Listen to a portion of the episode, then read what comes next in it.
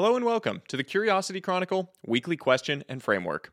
In three minutes or less, I will give you one question and one framework to leave you thinking going into the weekend.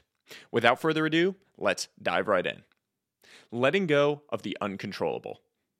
Where am I allowing the uncontrollable to impact my life? An image from Carl Richards hangs on the wall of my office.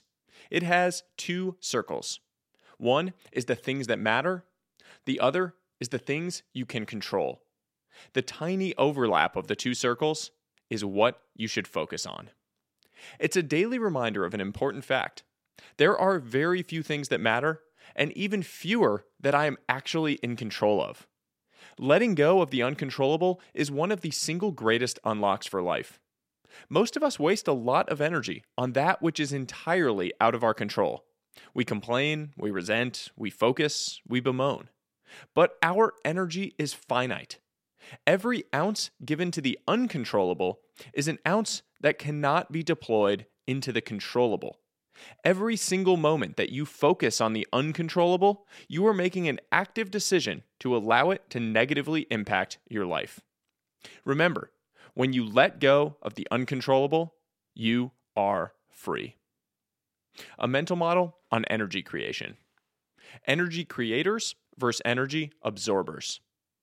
My simple mental model for two types of people one, energy creators, they create energy for others. Two, energy absorbers, they require energy from others. Energy creators are those individuals who somehow breathe life into a room. When you're around them, you feel more alive.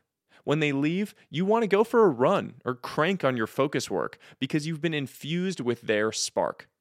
Energy absorbers are those individuals who somehow suck the life out of a room. When you're around them, you feel drained because the burden is on you to create the energy that they absorb. When they leave, you want to have a nap because you've been exhausted of your energy stores. I've encountered the generalized version of this mental model in different contexts, professional and personal.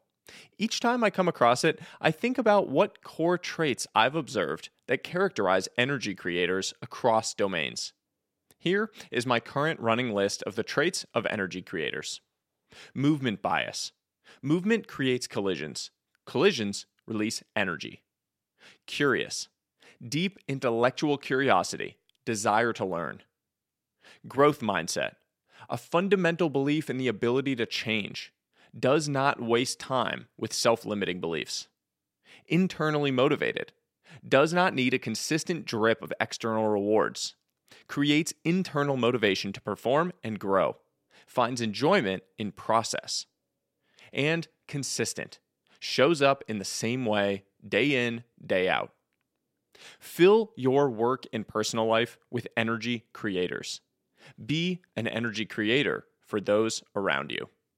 That's all for today. I hope you enjoyed it. I hope you learned something, and I hope you'll share it with others.